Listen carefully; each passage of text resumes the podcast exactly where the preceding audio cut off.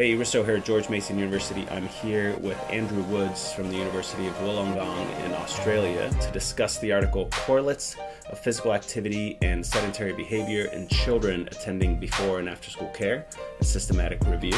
Uh, it was recently published in BMC Public Health Journal, um, and you can find the full citation of this article in the show notes. Um, Andrew, welcome. Hi, Risto. Thank you. Thanks very much for having me here today. And and I love that. So this is another one of these Twitter papers that I found. So I, I saw you post on it. It's super related to what I like doing research in. Uh, some of my colleagues and I are doing um, a, a review right now that's in review.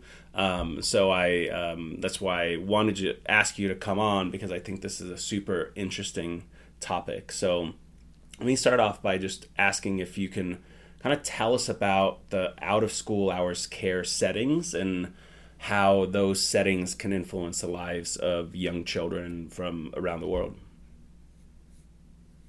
Yeah, definitely. Um, yeah, so out, out, out of school hours care um, in terms of, I guess, a definition of what it is, and I guess the scope of what we were looking at um, with our research was very much looking specifically at um, uh, care services, so structured centre-based care services that operate outside of school hours. So um, generally, they'll operate um, before school, after school, um, and then also during school holidays.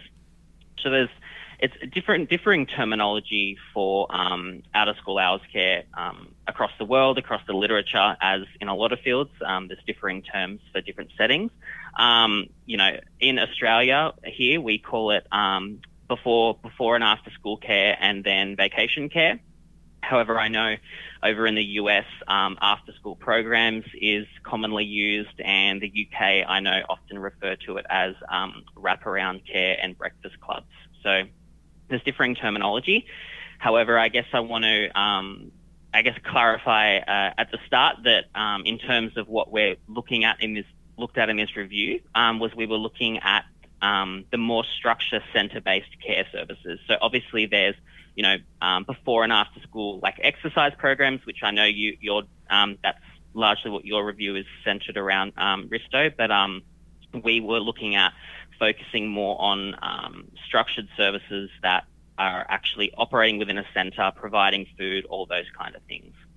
So um, it's quite a largely attended setting, um, out of school hours care. So uh, around 30% of children 6 to 11 years old um, across OECD countries attend centre based before and after school care services.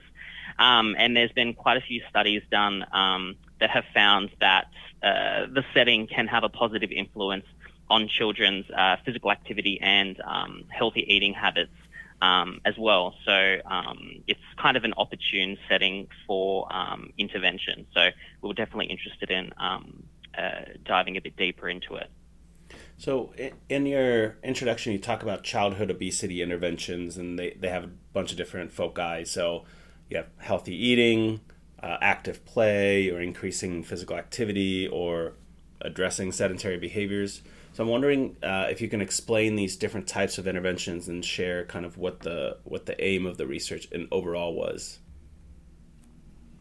Yeah, definitely. So, um, you know, childhood obesity interventions in all settings, I guess, including in USH, um, often have a focus on influencing, I guess, one particular area. So, whether that be increasing physical activity, reducing sedentary behavior, or improving nutrition.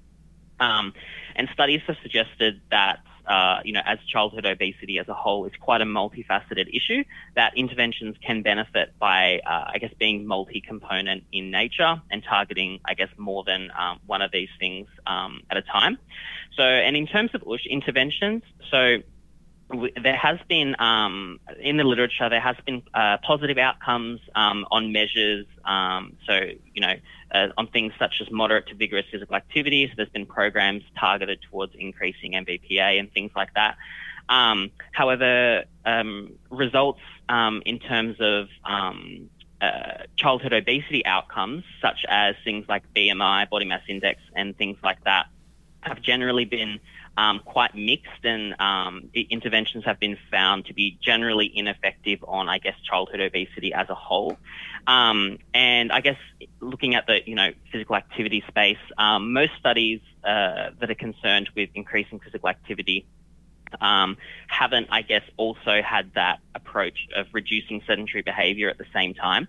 Um, so, you know, targeting these simultaneously could, um, you know, potentially see improved obesity um, reduction outcomes. So, I guess looking at future childhood obesity interventions in the USH setting, um, for I guess interventions to, you know, um, target physical activity and sedentary behavior effectively, um, it's important to, I guess, have an understanding of um, the setting itself and some of the various correlates going on that influence physical activity and sedentary behavior. So, having a look at the literature um, before we conducted this view, um, that there was, uh, to our knowledge, no systematic review that had been conducted on um, physical activity and sedentary behavior correlates uh, within the setting. So um, this review, we thought it was, you know, a gap, and we were hoping to fill that. Um, and as a result, hopefully, um, it could help inform future uh, childhood obesity interventions uh, within the setting. Um, I'll also just note um, that initially. our review was also looking at healthy eating, so we were looking, trying, going to look at all kind of three factors. however, uh, following on from you know, literature screening, we ended up with essentially only one uh, nutrition-based paper that met our criteria. So as a result, we decided just to focus the review on physical activity and sedentary behavior. Um, and that, I guess, in itself, and I'll talk a little bit about it later on, I guess, is a gap as well in, in terms of um, there were no kind of nutrition studies that met our criteria. Um, but yeah, and I guess also in terms of the structure that we wanted to organise our review, um, uh, consistent, consistent with uh, quite a few other reviews of physical activity and sedentary behaviour in childcare environments. Um, we utilised a social ecological framework to, uh, I guess, categorise our correlates um, to try and help provide an informed um, approach for future intervention. And I'll can go a little bit more into that um, when we talk about the methods. So, can you clarify one thing? I think quickly when people hear increasing physical activity or addressing sedentary behavior, sometimes they might collude those things into obviously like you're addressing sedentary behavior if you're increasing physical activity. But you have these as two separate distinct things that are different focuses. So like obviously like increasing physical activity could be prescribed as hey, we're playing soccer or we're playing tag or we're going for a run or a jog or something, just doing some physical activity. How do you address sedentary behavior? What it, what was what were those kind of classifications? Yeah, so I guess you know you know um, I guess regardless, obviously you know if you're prescribing physical activity, it's obviously you're not being sedentary while you're engaged in that. Um, but you know resultingly, a, a, child could, you know, have a certain amount of time um, in, in, you know, perhaps in an USH service where they're um, engaged in physical activity, moderate to vigorous physical activity, etc. However, I guess that doesn't necessarily um, change the fact that there could potentially be a full hour where they're sitting mm-hmm. sedentary um, for prolonged periods of time.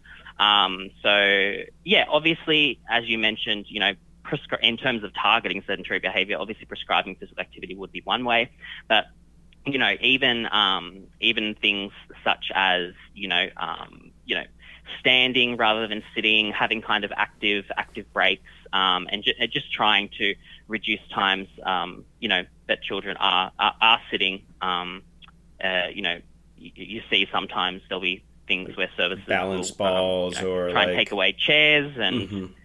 yeah, yeah, exactly. So, um, yeah, while obviously they are very, very related, um, uh, you know, there's they're not exclusively. You can still be, I guess, largely sedentary um, and be very physically active. Mm-hmm. Okay. So, can you talk to us about the methods that you used in this systematic review? Yeah, yeah. So, um, so essentially, you know, as as you know, um, with most systematic reviews, we followed the um, uh, the, the Prisma statement. Um, and we can the reason we conducted a systematic review, I guess, rather than a meta-analysis was um, that it wasn't really feasible to conduct a meta-analysis due to um, the considerable um, heterogeneity among study outcome measures. So there were, in terms of like the outcomes that we saw in the literature that studies were looking at, they were quite varied. It wasn't like all studies are looking at amount of MVPA. It was quite varied um, from study to study, um, as as you'll see in the in the paper. So, resultingly, we went with um, a systematic review. So, um, yeah, we so we essentially um, we conducted our search in five databases um, from their inception up to December 2021, and we used a variety of search terms uh, to try and capture, as I mentioned, there's quite a lot of terminology around um, before and after school programs um, around the world. So we had to include quite a few variations in our search. Um, and, you know, we had to, we would suddenly be doing a review and we would discover a new term and we had to run another search mm-hmm. with that new term. So it was, um, it was quite challenging in that sense. Um, um, but yeah, we also, I guess, in terms of what we were, um, uh, focusing on. So uh, some of our inclusion criteria was around um, that uh, the studies had to contain, contain um, an objective measure of physical activity or sedentary behavior. So um, we, we wanted more that kind of direct observation, accelerometry, um, uh, pedometers, that kind of thing. So um, that was something that uh, we were focusing on. And I guess one of the main reasons being was um, with uh, correlations that were being um, reported um, between the objective measure and other kind of demographic, contextual, or behavioral variables. Um, we also wanted there to be uh, statistical significance for these correlations reported. Um, and uh, yeah, so essentially, with those correlates, um, they were extracted and they were categorized into their respective social, social ecological framework domain, um, so being in, individual, interpersonal, community, and public policy. Um, and then we summarized those correlates according to shared associations to determine, I guess, how many studies were observing a particular relationship compared to the overall studies which observed that um, that correlation. So, you know, if, if there were three quarters of the studies that found a positive association with that correlate compared to, you know, a quarter that found no statistical significance or things like that. Yeah. And it's interesting because you said that one of your inclusion criteria is that you had to have an objective measure of physical activity in, in our review. Like, uh, we did it obviously after you, but we found that the vast majority of the before and after school physical activity programs that said one of the purposes of them was to get kids physically active, the vast majority of them did not measure physical activity. They measured something else maybe, but they didn't actually give the students accelerometers or do, you know, observations or, you know, have them get uh, even like a 3D PAR or something that they recall. Um, they just simply didn't measure it, and so I, I feel like I can see why your numbers dwindled. So like you had over four thousand articles that came up, and then as you start going through, and I think that's because it's it's super hard to measure physical activity, especially in younger age groups, and consistently measure it. You know, getting consent, getting assent, giving them three hundred dollar actigraph accelerometers to take home with them, and you know, so like those have been always uh, issues that we've had. But um, so I'm wondering about the other part, and this is something that personally I've I've uh, I've never done in my in my reviews, and now we're getting a little pushback on this. And so I'm wondering if you can tell us about how you assess the quality of the studies and the validity of the methods of your own research. Like that's the bias piece is part of the Prisma guidelines. So I'm kind of wondering how how you did that, and maybe you can talk about you know your your agreement at the very beginning with your co-author was not up to par, and then you kind of made some adjustments to get it up to 100% agreement. Yeah, yeah, definitely. So I I, I guess um, you know starting with uh, I guess the screening process itself. So um, yeah, so we essentially had for the actual um, at, at, all stages at title abstract screening and then also at full text screening, we had uh, multiple review authors um, that were screening the articles, and then um, essentially you know, we we would compare their um, decisions on articles um, and any kind of discrepancies uh, where one person, I guess, wanted to exclude and one to include, um, a discussion would be had. Um, and if you know we couldn't come to a conclusion, we would find an independent author that would make a call on it. So we kind of kept that um, going throughout the entire process um, to kind of help ensure some of that validity within our screening. Um, and then uh, also, I guess, with um, with the data extraction. So when it came to, I guess, coding those correlates into the, uh, I guess, the different domains of the social ecological framework, um, that was also reviewed and done by um, uh, two review authors as well. Um, so I guess that's I guess that's one of the ways that we try to, I guess, maintain um, internal validity. And, you know, as a result, it, you know, the screening process did take quite a lot of time um, because you were relying on kind of multiple people, um, uh, multiple people to, to, to, kind of have to screen everything. Um, and so it did drag on. We had to run new searches as a result of, you know, so much time passing. We needed to include extra articles. Um, but yeah, that was essentially how we maintained that.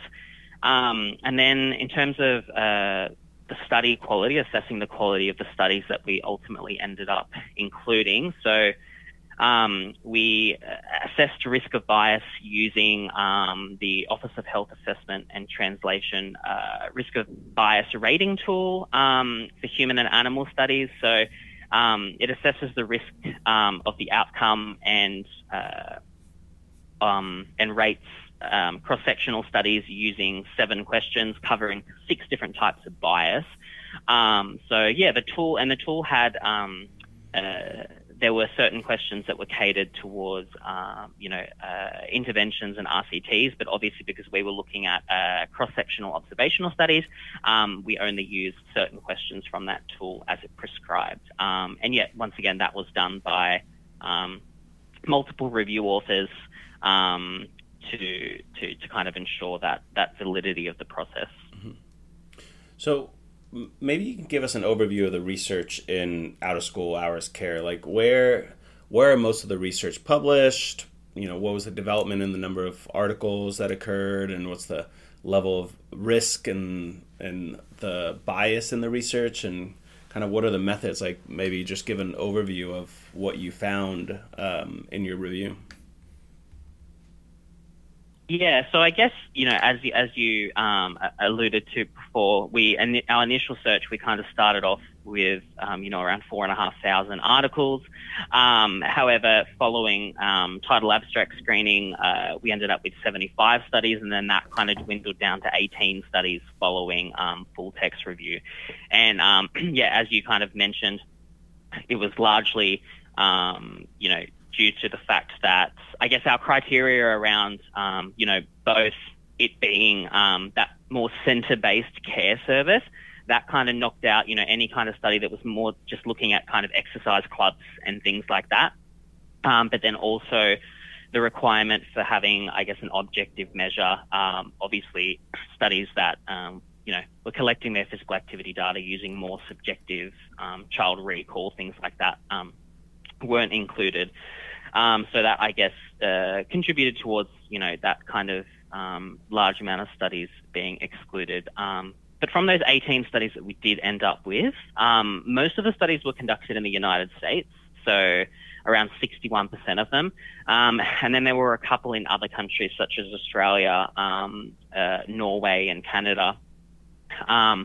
But another interesting thing was that all studies in their review, even though we were looking at, um, you know, USH and both before and after school care, um, all the studies that we found were conducted in um, after school um, uh, care or after school programs with no studies in before school care. Um, and I guess, you know, largely I guess the reason for that would be um, that most of our studies were conducted in the United States, and in the in, in, the United States, from you know conversations I've had and what I've kind of read, is that you know after school clubs and after school programs are, is a very kind of prevalent setting. It's very very big. However, in terms of um, before school. Um, there's not really uh, much of an emphasis on like c- center-based care before school for kids um, uh, in the American context, whereas you know in countries such as Australia here, it's it's quite common, it's quite large um, before school care. Um, however, I guess as a result of there not being too many studies conducted um, in uh, countries outside of the US, um, there is I guess a bit of a real gap in before school before school care. Um, yeah, so all studies uh, were cross-sectional observational studies. Um, um, we were, I guess, open to including intervention studies if they um, reported correlates at baseline. Um, however, none um, that we came across um, did observe correlations in the baseline data, so that they weren't included. Um, and in terms of the studies, I guess uh, risk of bias from that that method that we did all studies were found to have either a, a, definitely low or probably low risk of bias, so it was quite good. Um, and I guess largely because of you know the studies that we were including had objective measures, um, that often the, the, the bias was was uh, I guess lowered by that. Um, so most studies that we found um, used accelerometry, um, accelerometers to assess physical activity and sedentary behaviour. Um, we had a study that used pedometers, and then we also had six studies that used um, direct observation. Um, and in terms of the, the correlate um, information on correlates within the setting, um, it was collected using, you know, various tools encompassing things such as time sampling, so systematic time sampling, policy review, schedule reviews, administrative records, and things like that. Yeah, it's it's interesting when you brought up the before school care because our our review had I think about three percent of the studies were before school, and ninety seven percent were in after school care. So, but you know, in certain areas where it's very hot, they don't have gyms in elementary schools.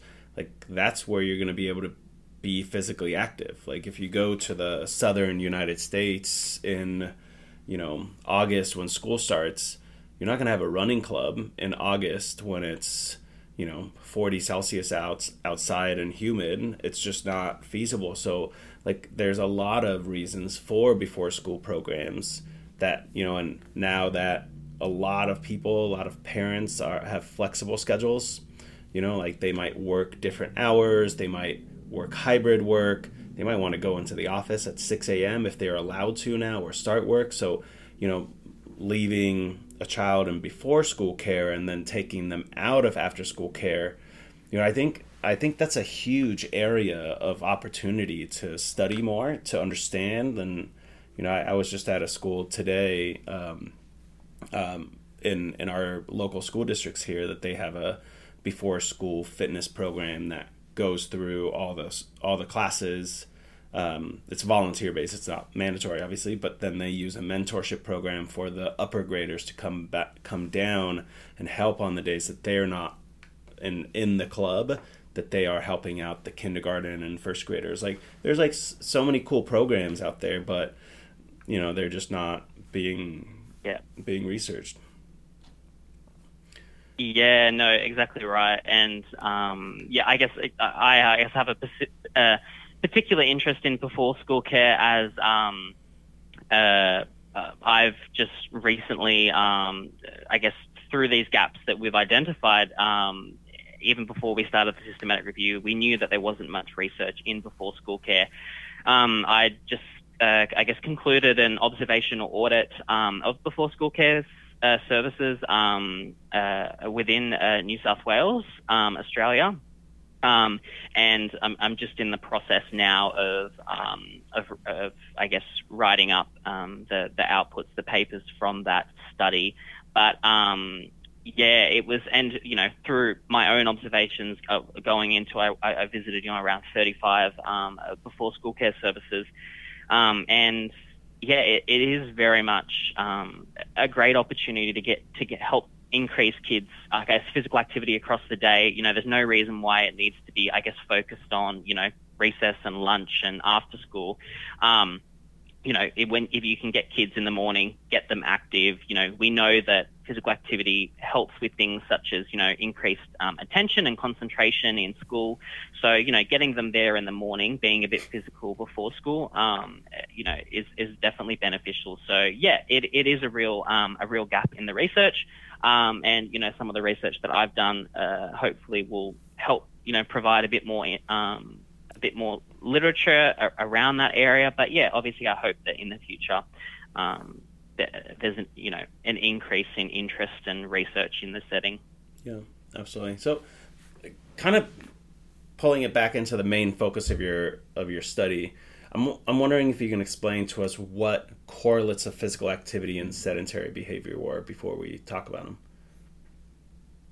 Yeah, yeah. So I guess when we were looking at, um, you know, uh, we're talking about correlates physical activity or sedentary behavior. Uh, you know, we were essentially looking at, you know, any kind of whether it be um, um, uh, contextual or environmental within the USH service. Um, uh, or demographic. So when it comes down to individuals, um, uh, uh, you know, um, demographics or other kind of observed factors in the environment, and how these um, influence children, you know, to be essentially more physically active or less sedentary while attending before and after school care. You know, so just to give a few quick examples um, off the top of my head before we dive deeper into it, you know, things such as, you know, staff behaviours and how that influences child's physical activity, how um, you know services um, policies influence physical activity. So essentially, um, you know what's happening in services um, to influence this, to I guess provide you know a bit of an insight into okay, if we know that you know this is happening and it's something you know perhaps controllable within individual services. Um, then you know there's an opportunity, for, um, you know, for, for, for changes to be made um, if we know that it does, you know, positively or negatively influence um, PA or sedentary behavior. Yeah, and, and you used um, you talked about the social ecological domain, and there's a podcast way back in the archives in the very first uh, podcast when Erin Centeio talked about this. But I'm wondering if you can explain to us what you mean by that term and how your findings relate to that approach. Yeah, yeah. So um, essentially, uh, you know, um, similar with uh, with quite a few of the other um, systematic reviews that um, we found that had been looking at correlates um, of, of either PA or sedentary behaviour in different aspects of childcare, so early childhood schools, things like that. Um, uh, quite a few of them followed um, this this practice of using um, a the social ecological framework, I guess, to kind of categorize. So I guess um, the social eco- ecological framework is essentially, you know, it kind of breaks down, um, you know, influences, um, social influences into different kind of domains. So um, that being individual, so individual influences, interpersonal, looking more at those kind of um, relationships uh, between people, institutional. So obviously we will that would, was looking at the institutions of USHs themselves, so policies, things like that and then community variables being, you know, community being more the kind of wider um, surrounding uh, community of the USH service. Um, public policy is also another level of the uh, social ecological framework. However, um, uh, from the studies that we observed, um, uh, we didn't. There weren't any, uh, I guess, correlates that were categorized into. Um, uh, that weren't looking at any correlations with public policy. Um, but yeah, that's essentially the framework, and using those categories, um, extracted correlates were kind of um, slot it into those different um, domains, um, and that you know ultimately uh, helps us into kind of seeing like right, okay, you know, there's quite a lot of um, influence occurring in the institutional domain or the interpersonal domain, and yeah, it, it just helps, I guess, you know, allow future approaches to be a little bit more targeted to, I guess, different uh, different aspects of um, you know USH services based on you know where we're seeing a lot of the um, uh, correlations happening. So I'm wondering if you can explain what the correlates of physical activity and sedentary behavior that you found in the research were after we kind of understand what they are and how it fits into the socio-ecological domain. Yeah, so um, so yeah, so we looked at uh, correlates of physical activity and sedentary behaviour separately, as we mentioned before, um, as we wanted to kind of observe whether there's any kind of differing influences, um, perhaps if certain things influence sedentary behaviour more than physical activity and things like that. so, um, starting with physical activity, um, uh, we saw there was a total of um, uh, 116 correlations identified, um, and of which um, 10 were classified uh, in the individual domain, 14 as interpersonal, um, 90 as institutional, and 2 as community. and then for sedentary behavior, it was kind of around half the amount. So we saw around 64 correlations of sedentary behavior, um, with most of them, um, 48 of them, coming from the institutional domain. So we very much saw uh, a lot of our correlations that studies were observing um, were, were looking at the institution of the USH services. Um, so I guess going through each of those levels um, to kind of talk about what we saw. So in the individual domain, um, uh, what we saw was that there was an association that um, uh, males engage in more physical activity and are less sedentary than females. So this is quite consistent with other reviews of children in settings, but it was something that was, I guess, affirmed in the USH sector. Um, the inter- interpersonal domain, um, through those correlates, we saw that um, staff engaging in and supervising physical activity was associated with increased physical activity levels, um, and then also staff discouraging PA and you know disciplining children was significantly associated with increased sedentary behaviour. So um, you know quite uh, largely anticipated um, relationships, but it was good to kind of have that uh, affirmed within the setting. Um, so yeah, the institutional domain um, uh, largely provided, I guess, the most insights into into correlates um, within the setting. So um, what we saw was that in services where there were physical activity games that involved um, uh, elimination components, so thinking of things such as dodgeball and um, you know handball and things like that, um, it was uh, found to be associated with uh, reduced physical activity and also um, increased sedentary time within children attending the service. Um, and we also saw that increased physical activity uh, equipment available. So where there was more equipment available within the service, um, there were higher physical activity levels among children. Um, and yeah, I'll also also noting, um, uh, you know, another kind of I guess big concern when you're looking at uh, you know childcare settings and the physical activity structure um, a, a, lot of interest. There's a lot of interest, obviously, around activity structure and the whole idea of you know free play physical activity versus organized physical activity. Um, and quite a lot of the studies uh, did um, did look at that. Um, however, the findings um, from the, the studies that were included were largely mixed. Um, so there wasn't really a, a consensus, um, a consistent consensus across the studies um, that observed it um, on whether you know um, uh, free play or organized physical activity was you know more beneficial um, for physical activity or sedentary behavior. Um, you know some studies did find that it was, but other studies didn't or found no st- uh, significance. So it was largely mixed, um, and I guess uh, you know it was it was quite conflicting results there.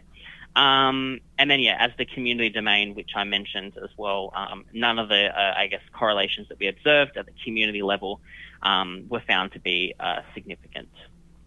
Yeah, and I find that free play versus structured super interesting because one of the studies that you included, the Kristi Rieser 2019 study, which was out of Norway, I, I read that study in preparation when I went to Norway last uh, last year, and the Norwegian style is very like autonomy supported. Like the students are asked to be, you know, creative in their free play. There's less structure, whereas the U.S. is like, hey, here's your 30 minutes of physical activity, and we're going to use catch. And you're going to pull out this little card, and the teacher is going to teach a set structured lesson that might not be very different than physical education class that was just happening two, three hours ago.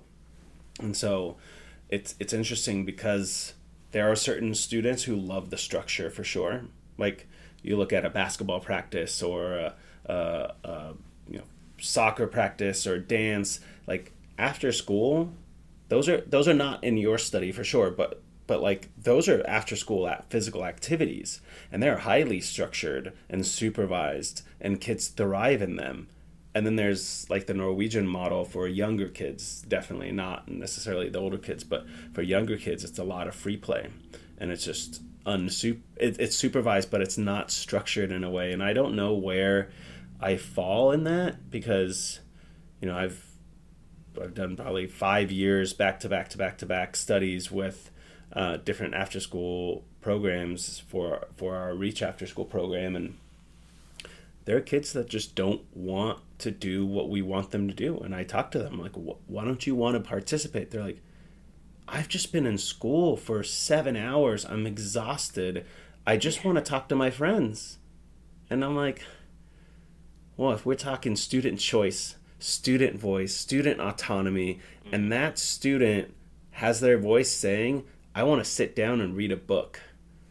Like, well, you have to get your 60 minutes of physical activity in this after school program because that's that's my model. That's what I want you to do. It, it's like it's tough. Like then you go into like obviously ethics, right? You're not going to force that kid to be physically active, but you know, like maybe some kids just want to sit around and not be physically active, which is which is not great if they're only getting 15 minutes of physical activity a day, let's say. Then that that's a health issue. Yeah, yeah, uh, no, that's exactly right, and uh, yeah, it, it's difficult, you know, with the whole, I guess, you know, that more kind of organized, you know, where services will, you know, basically set up a big game of dodgeball. They'll be like, all right, everybody get up, we're all playing dodgeball now, um, and essentially everyone has to be involved. Um, versus times where you know they'll perhaps they'll put out a bunch of you know physical activity equipment or they'll have some staff outside uh, you know supervising the playground.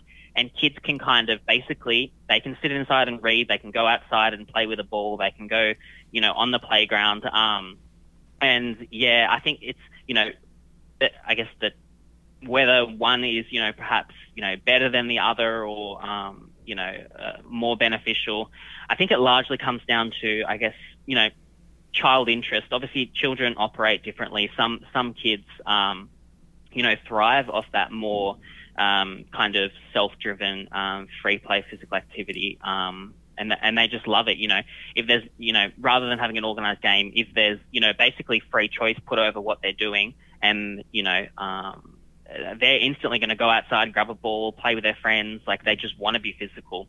Um, whereas, yeah, as you kind of alluded to, there are some kids that, you know, just, they don't really want to be physical, you know, whether that's, uh, you know, because of you know perhaps their own kind of um, environments and they haven't really had an emphasis on physical activity perhaps you know at home and things like that um, that you know having the more organized structured time where okay all right we're all playing this game um, is obviously going to be I guess probably more uh, get them more physically active. Um, so yeah, I guess there's you know uh, not really I guess any kind of right or wrong um, uh, way because obviously every child's different, but I guess it's about looking at, and I guess why I guess we're interested in looking at the you know correlations within the setting. Um, you know what you know what kind of are other ways that you can get um, children to be physically active. So you know you know we saw obviously where perhaps where staff um, are actually engaging in the physical activity themselves or um, promoting it, that there was increased physical activity. So, you know, even if it's not a big organized game, you know, you might see children are just kind of, you know, shooting hoops or playing handball on their own. But, you know, if a staff member actually gets up and is playing the handball with them, um, you know, that's often quite encouraging to children in terms of if a child's perhaps sitting down reading, but they see, you know, the staff members out there playing with all them fr- their friends, that's, you know, often makes them say, "Hey, you know, I want to play too." Um, so yeah, I guess it's just looking about looking at other ways um, to to kind of get children. Um, obviously, organized games are, are, good, but you know, what are some other ways perhaps that uh, we can get children physically active um, on their own, in their own kind of self-initiated, mm-hmm. Um, and I think that's good messaging as well for them because obviously, you know, when they're outside of the center um, on their own and they don't have that structured games, you want them to kind of have that initiative to just go and you know play and be active in their own time um, without that structure. So um, yeah, it, it's definitely an interesting, I guess, uh, topic to look at um, and think about. Um, but yeah, it's it's obviously uh, I guess there's uh, my opinion I guess would be that there's not necessarily a right or wrong or a yeah. correct way to do it.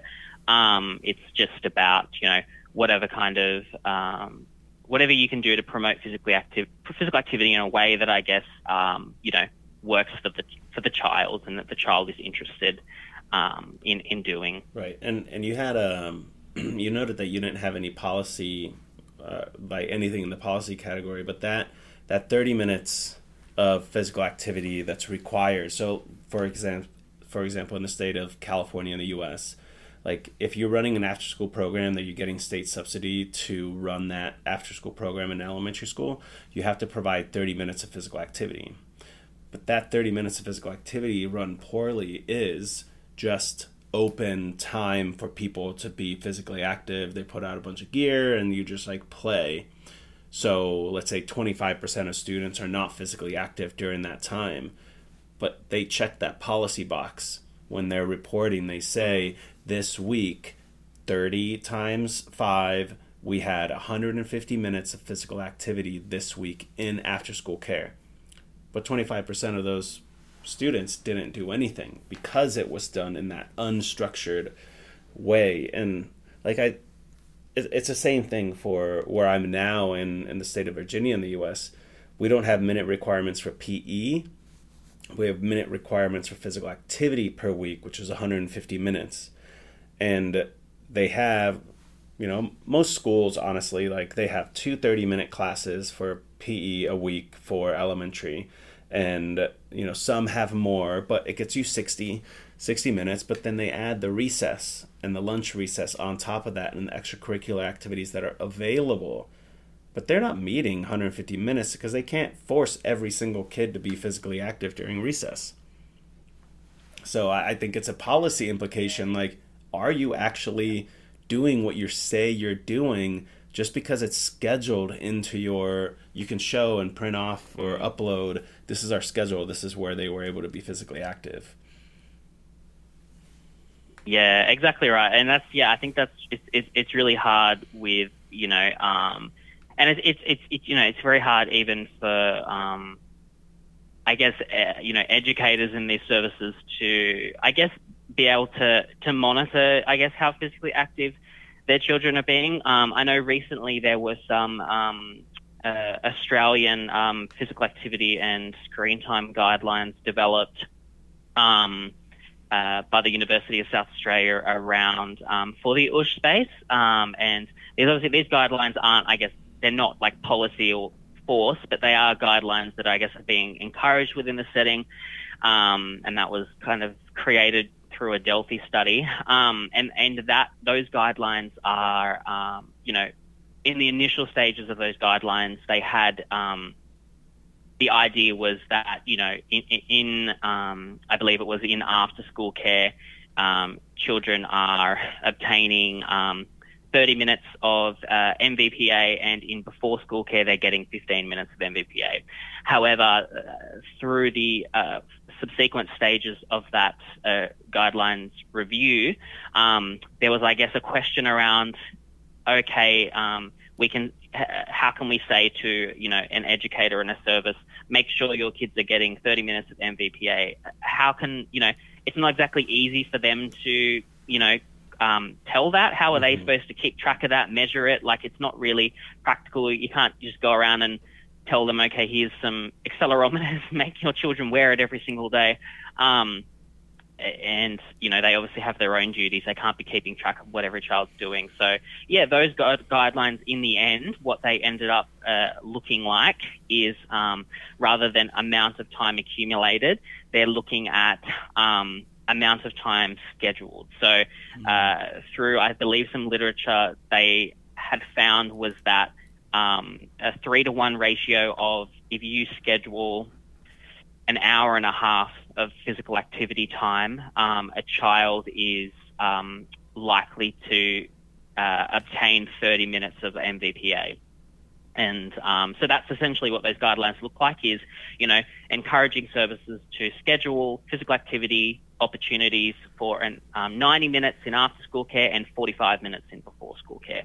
Um, so yeah, it, it, took that more scheduling approach. But then, yeah, as you referred to, um, you know, it, just because a service puts it in their schedule, uh, you know, doesn't mean that mm-hmm. children are going to. Well, a they're going to be necessarily enforcing it or following it, or b that children are going to actually be engaging with it. So yeah, it is it is quite a challenge, I guess. Yeah. So uh, I have one last question, and so I'm, I'm wondering, kind of as as you move forward, what are what are the important messages or you know next steps for future research for out of school hours care stakeholders?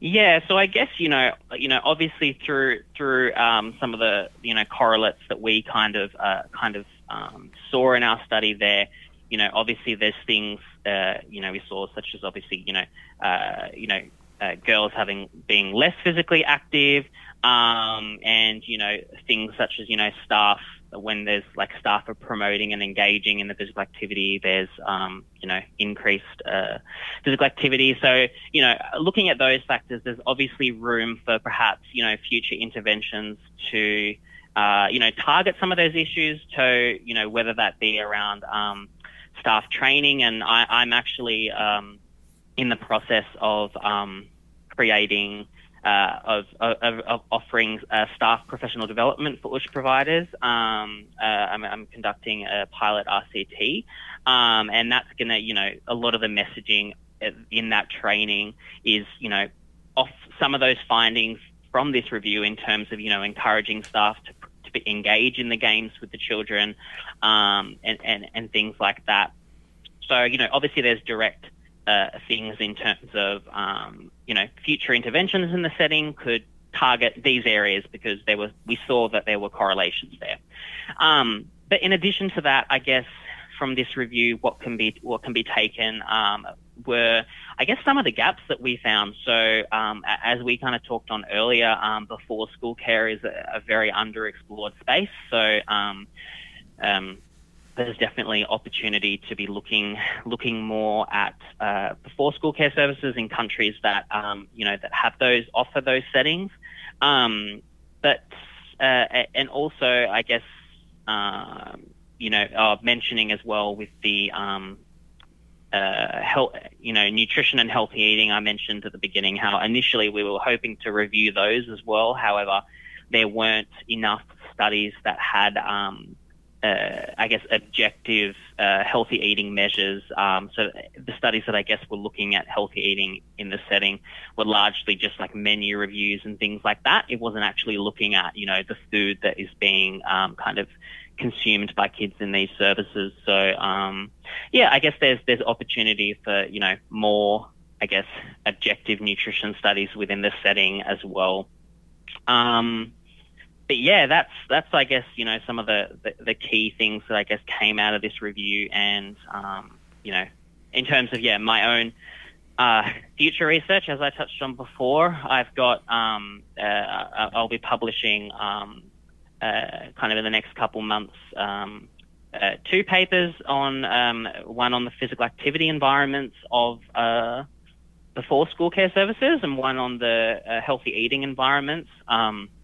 So um, that will be good to kind of you know get that um, that information out there and you know start to I guess hopefully spread the word about you know before school care and yeah. it's worth investigating and things like that. So that should be good. Um, and um, yeah, and I guess you know as I've also said um, that intervention which I'll be trialing shortly. So looking at you know upskilling and training bush um, staff using some of the, um, you know, some of the key things I guess we found through our review and our observational study as well. Um, so um, yeah, I think I think it's an I think it's an ex- exciting space. Um, you know, out of school hours care and even you know um, outside of the center-based care services. You know, before and after kind of exercise programs and things, which I know you've you've done some you're doing some research in as well. And I think uh, you know the whole um, outside of school physical activity is, um, you know, definitely uh, an opportunity um, for, for, I guess, targeted interventions in the future. And I think there's going to be a, a, lot more kind of research moving into the future just through what I've observed and interacting with other kind of scholars. Um, that uh, there's going to be a lot more coming out of that space. Yeah. Well, I really appreciate you coming on and, and sharing about this. I know there's a there's a lot of research to do still, and especially in that before school space and the policy space and understanding like who makes guidelines, what are the guidelines we're supposed to follow, and so on and so forth. So, um, really appreciate your time. Um, for those of you who want to read the full article, um, you can check out the full citation in the comments section and the notes section of the podcast. Um, I also want to acknowledge because I did not put these names up, up front. Um, this is co authored by Yasmine Probst, uh, Jennifer Norman, Karen Wardle, Sarah Ryan, Linda Patel, Ruth Crowe, and Anthony Okely. Um, it is a BMC Public Health open access article, so people who are looking at it and you're looking behind the paywall, uh, there's no paywall, so you can uh, access this for free. So you can just click on that link. Um, thanks. Appreciate it, Andrew. Thanks for coming on. Great. Thank you so much, Risto. Awesome. So that's all we have for you on this one. I want to thank, as always, uh, Alba Rodriguez for her help in producing the podcast. Thanks for listening.